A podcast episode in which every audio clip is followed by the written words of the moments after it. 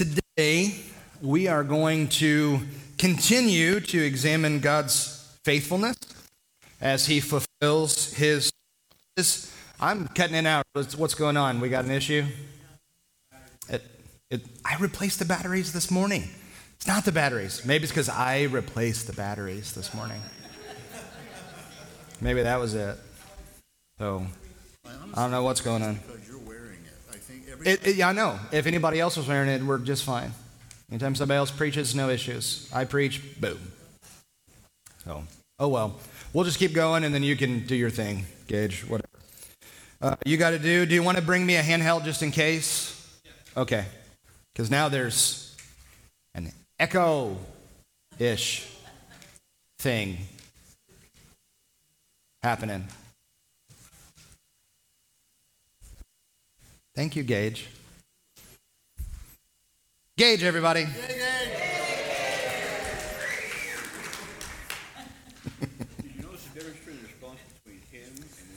yeah, I don't get applause. Whatever.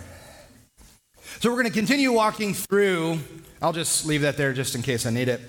God continues to show his faithfulness to his promises. He's made these promises to Abraham about Isaac, the child of the promise, and we've we've walked through this tension that exists that God has made this promise and then it's decades later before it comes to fulfillment. So, can you imagine the frustration, uh, the lack of patience uh, that Abraham and Sarah are having to deal with to the point where you know, they go off and do this stupid thing with Hagar and Ishmael, and they've got all these issues as well, and all this tension exists because God has made a promise but has yet to deliver. And then finally, God delivers. 25 years later, Isaac is born and they name him Laughter so they can remember the, the ridiculousness of God's faithfulness to his promises. And now, Genesis 22, one of the best passages in all of the Bible where Abraham's faith is tested and we see a shadow of Christ appear. This is the best part of reading the Old Testament, isn't it? When you read a text and you go, oh, that's Jesus. Look at that. He's right there. We're going to see that here as well with even some very real things that are happening in the text that point to him. Again, God's made this promise. Isaac is born. At this point in Genesis 22, Isaac is 25 years old. We have a picture of him being a young child or a teenager when this happens. He's not, he's 25. Old enough to punch dad in the face and run away. Keep that in mind. Uh, they have lived for a time in the land of the Philistines. Now they've re- returned to Canaan, the, the land of the promise. Chapter 22, verse 1. Now, it happened after these things that God tested Abraham. Now, we know that. Abraham does not know that. We know that it's a test. He does not know that it is a test. And said to him, Abraham, and he said, Here I am. And then he said, Take now your son, your only one, whom you love, Isaac, and go forth to the land of Moriah and offer him there as a burnt offering on one of the mountains of which I will tell you. Can you imagine? 25 years waiting for a promise, and now he says, kill the promise? Unreal. Verse 3 So Abraham rose early in the morning and saddled his donkey and took two of his young men with him and Isaac his son. And he split wood for the burnt offering and arose and went to the place of which God had told him. On the third day, Abraham lifted up his eyes and saw the place from a distance. And Abraham said to his young men, Stay here with the donkey while I and the boy go over there, and we will worship, and we will return to you. Then Abraham took the wood of the burnt offering and put it on Isaac his son. And he took in his hand the fire and the knife, so the two of them walked on together. Then Isaac spoke to Abraham his father and said, My father? He said, Here I am, my son. And he said, Behold the fire and the wood, but where is the lamb for the burnt offering? And Abraham said, God will provide for himself the lamb for the burnt offering, my son. So the two of them walked on together. Then they came to the place of which God had told him, and Abraham built the altar there, and arranged the wood, and bound his son Isaac, and put him on the altar on top of the wood. And Abraham stretched out his hand and took the knife to slay his son. But the angel of Yahweh called to him from heaven and said, Abraham, Abraham. And he said, Here I am. And he said, Do not stretch out your hand against the boy, and do nothing to him. For now I know that you fear God, since you have not withheld your son, your only one, from me.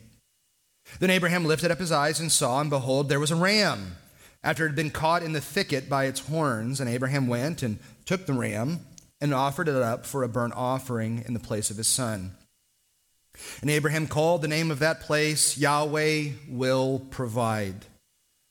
As it is said to this day, in the mount of Yahweh it will be provided. And the angel of Yahweh called to Abraham a second time and from heaven and said, By myself I have sworn, declares Yahweh, because you have done this thing and have not spared your son, your only one. Indeed, I will greatly bless you, and I will greatly multiply your seed as the stars of the heavens and as the sand which is on the seashore, and your seed shall possess the gate of his enemies. In your seed, all the nations of the earth shall be blessed, because you have listened to my voice. So Abraham returned to his young men, and they arose and walked together to Beersheba, and Abraham lived at Beersheba. What a great, great story. So let's ask some questions of the text as we do. What does God ask him to do? Sacrifice his son, which is interesting. God never commands human sacrifice, hasn't yet, and then condemns it in the law. But here, again, we're told it's a test.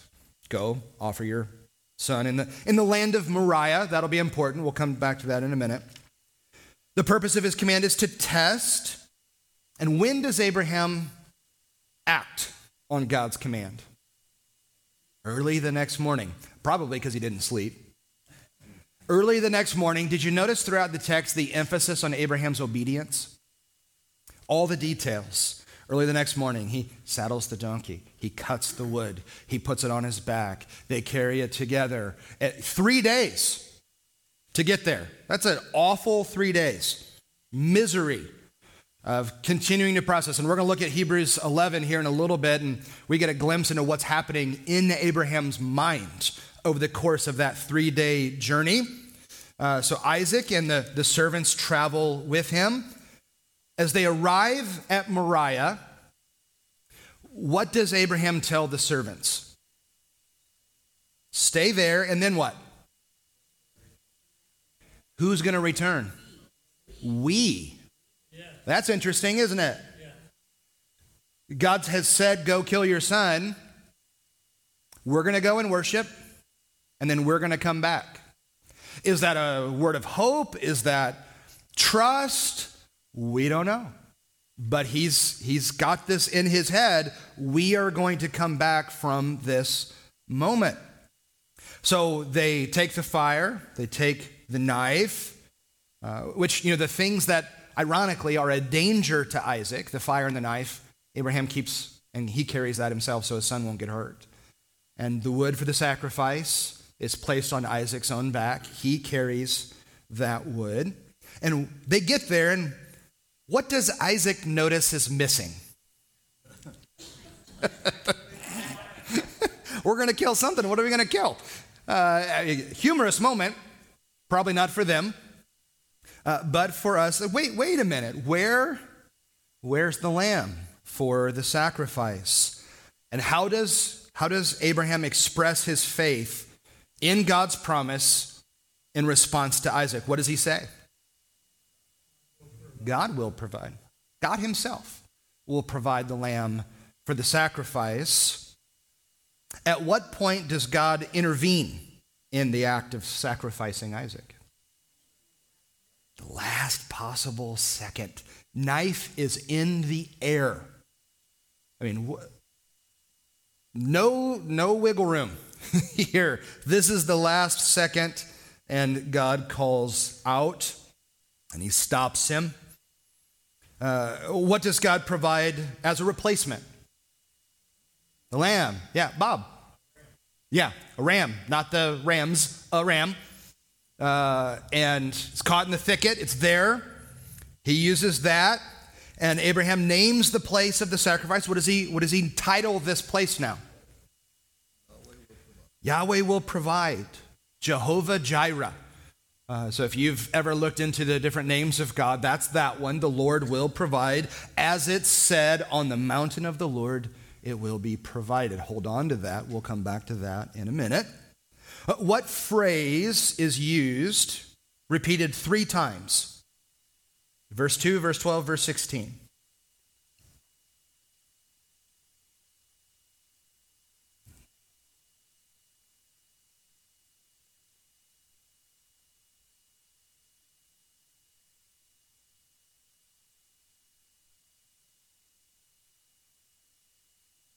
your only one. Take your son, your only one. So, your New Testament ears should be perking up at this point, shouldn't they? Your son, your only son. We know that title, don't we? The only begotten Son of God.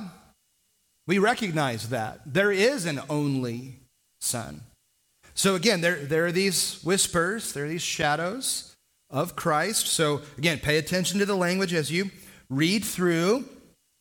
If you had to sum up the main point of Genesis 22, 1 to 19, what would you say it was?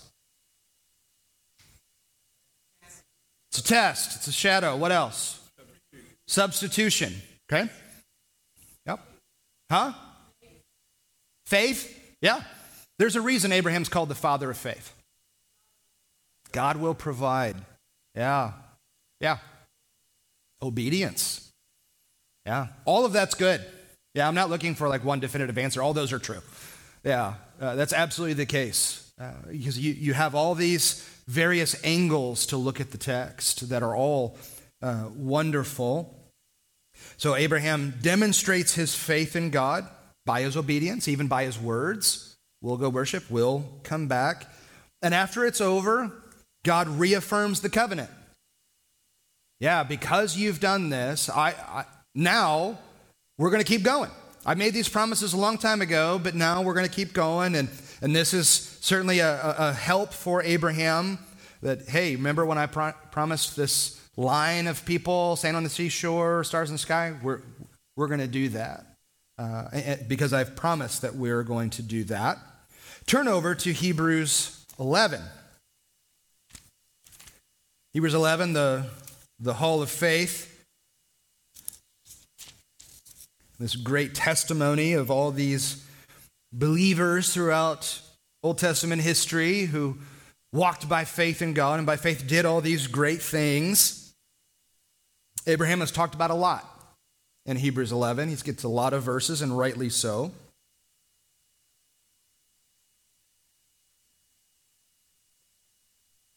Hebrews 11, we'll go to verse 17. By faith, Abraham, when he was tested, offered up Isaac. And he who had received the promise was offering up his only son, to whom it was said, In Isaac your seed shall be called. He considered that God is able to raise people even from the dead, from which, figuratively speaking, he also received him back. So, this is an act of faith by Abraham, setting the standard for all to come after who walk by faith, who are saved by grace through faith. He, he does what the Lord says, even his only son. Verse 19, he considered. The word consider means to argue with yourself. So, what is Abraham doing for the three day walk to Moriah? He's arguing with himself. He's wrestling in his own head. What is God doing? What is God up to? You do this, don't you? Uh, you do this when you go through a time of suffering. When, when you get blindsided by something that happens in your life or something doesn't go as you've planned, you experience some sort of loss. This is what, this is what we do. What is God up to? He, he's doing, I believe Romans 8.28, he works all things for the good of those who love him, called according to his purpose. He's close to the brokenhearted. He comforts us in our time of weakness, and that overflows. We comfort others. Like, I know that God is doing something with this. What, what is he doing? And where does he land? God can raise the dead. If God can bring life out of a 100 year old man and a 90 year old woman, he can raise the dead. He obviously has power over life and death. So, if I go through with this and I plunge that knife into his chest, God can raise the dead. God will raise the dead. Why? He has to. Because he made this promise, and if this son dies and stays dead, God's a liar. So he has to raise the dead. So, this is his hope as he wrestles himself into it. Sometimes hope doesn't come naturally. We have to argue ourselves into it. We have to remind ourselves of what we know to be true, preaching the gospel to ourselves, which is why we regularly engage with the Bible. All right, this is true. We come back to this is the standard, this is what we know. God can do this. And, verse 19, figuratively speaking, he did receive Isaac back from the dead because Isaac was as good as dead. Because Abraham is obedient. So he's as good as dead. It's going to happen. He's going to plunge the knife into his son's chest. He will. And then God won't allow him. So, a, a wonderful, helpful take on hey this is there's more to this story here's what's going on behind the scenes it, it's so wonderful when the new testament looks back on the old and helps fill in some of the gaps and lets us know what's happening, or when it uh, quotes the Old Testament, which is a fascinating field of study. Uh, when the New Testament authors quote the Old Testament, because typically they quote it in a way that we don't expect.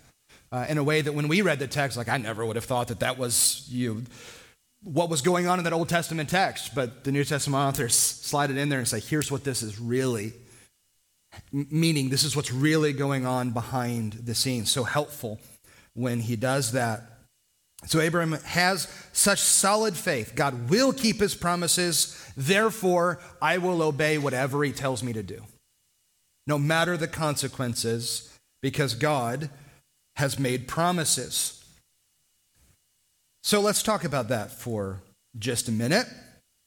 Um, and I want us to, and you're going to spend some time looking at this as well in your homework, and you're going to walk through uh, all of this. And again, the, the whole point of just this whole season of, of lessons in Genesis is notice how God continues to be faithful no matter what. He's faithful. He's made promises, He will fulfill them.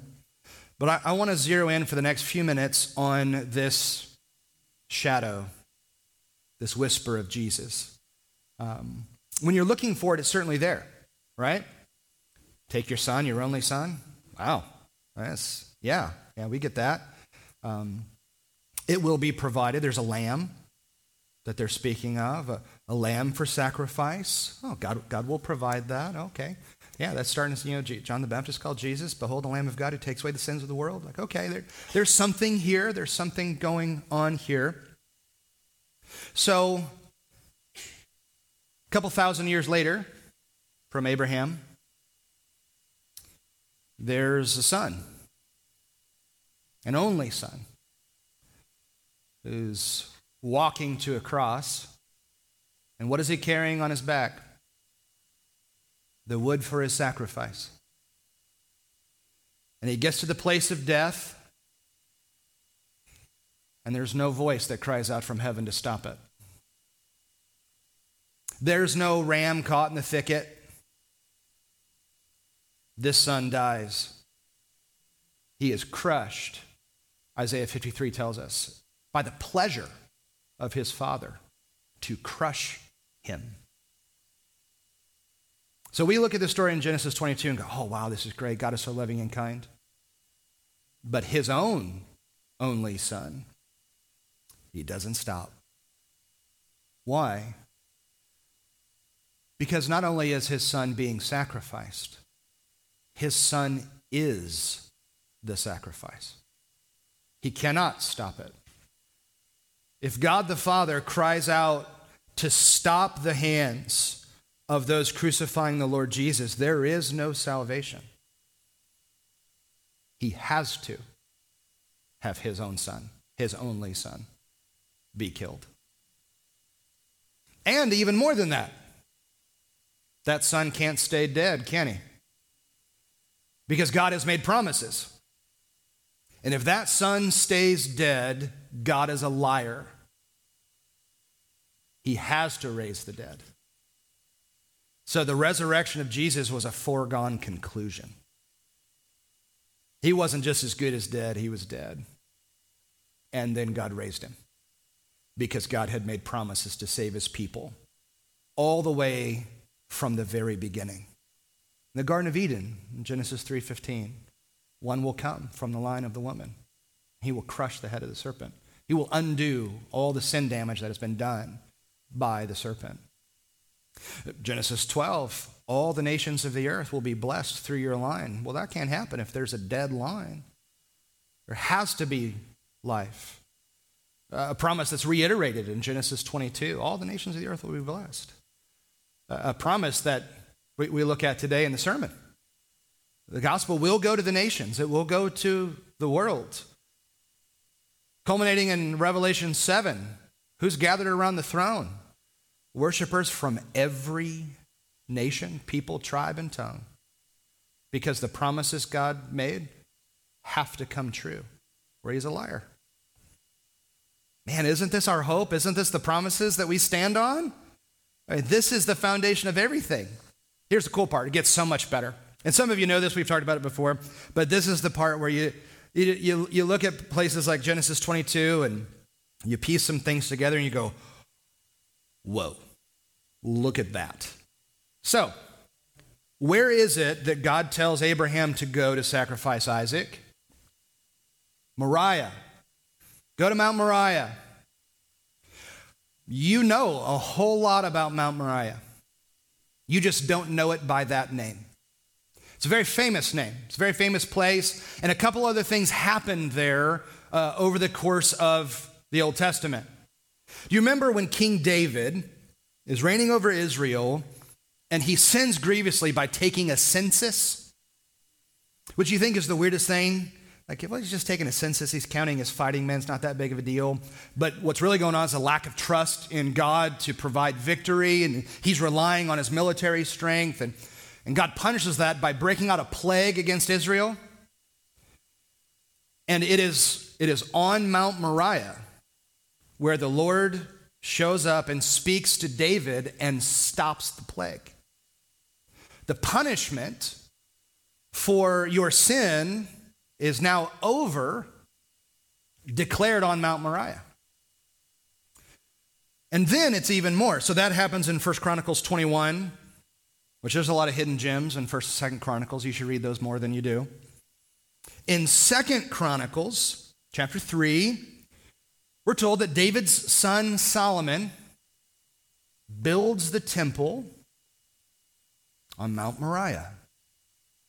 You know a lot about Mount Moriah, you just don't know it by that name. You know it by the name Jerusalem. So, you know in the Bible when it says people went up to Jerusalem or they went down from Jerusalem? They're not saying they went north and south. It's because Jerusalem is built on top of a mountain, Mount Moriah, to be exact. So, when you go up to Jerusalem, you're literally going up to Jerusalem. Uh, when it says that Abraham went down to Egypt, it's not because he went south. He literally went down to Egypt because it's built on top of a mountain. And there on Mount Moriah, on the same mountain, the one and only Son of God walks to the place of sacrifice. And on the mountain of the Lord, the sacrifice is provided. It's the same mountain. Don't ignore your Old Testament. It is so rich and deep. And isn't it fun that God does stuff like that? Sacrifice your son, on the mountain of the Lord will be provided. All the while knowing, uh, it's almost as if God is giggling in heaven, going, Watch what I'm going to do. 2,000 years later, we're going to, same mountain, the Lord Jesus is going to walk and go to the place of sacrifice. And there he will be provided. And the announcement that the penalty for your sins is gone happens on the same mountain. This is how gracious God is. Notice his power, his sovereignty over all things to ensure that all of this happens throughout biblical history to ensure that, that when Jesus steps into the city of Jerusalem for the final time, he walks up Mount Moriah, the same mountain that Abraham and Isaac had walked up. Man, I love this kind of stuff. This is just good stuff. So, I'm going to leave you with that. That on the mountain of the Lord it will be provided. Yes and amen, it will be. And he was. The sacrifice that removes the penalty for our sin is provided by the Lord Jesus himself, the one and only Son of God, who was killed, but God can't leave him dead, and raises him from the grave. And now all who place their trust in him are saved from the penalty of their disobedience. And now walk faithfully with the Lord for all eternity. What graciousness that God has for his people. Let's pray. Father, thank you for the time together. Ah, thank you for the hope held out in the gospel. Thank you that you are a God who is faithful to his promises. You make promises, and hundreds of years later, you fulfill them. And what you began in the Garden of Eden in Genesis 3, what you had already declared was true before the foundation of the world, you brought to complete and total fulfillment in and through the person and work of the Lord Jesus Christ. And we are the glad recipients of your great and precious promises, as Peter writes. And that's our hope. We stand upon those promises because you are forever faithful. And because of that, we know this is as good as done because you have made promises and you are not a liar. So thank you for you being you and inviting us to trust in you because you are trustworthy. Thank you for Jesus. In his name we pray. Amen. Oh, one, two, three, go team.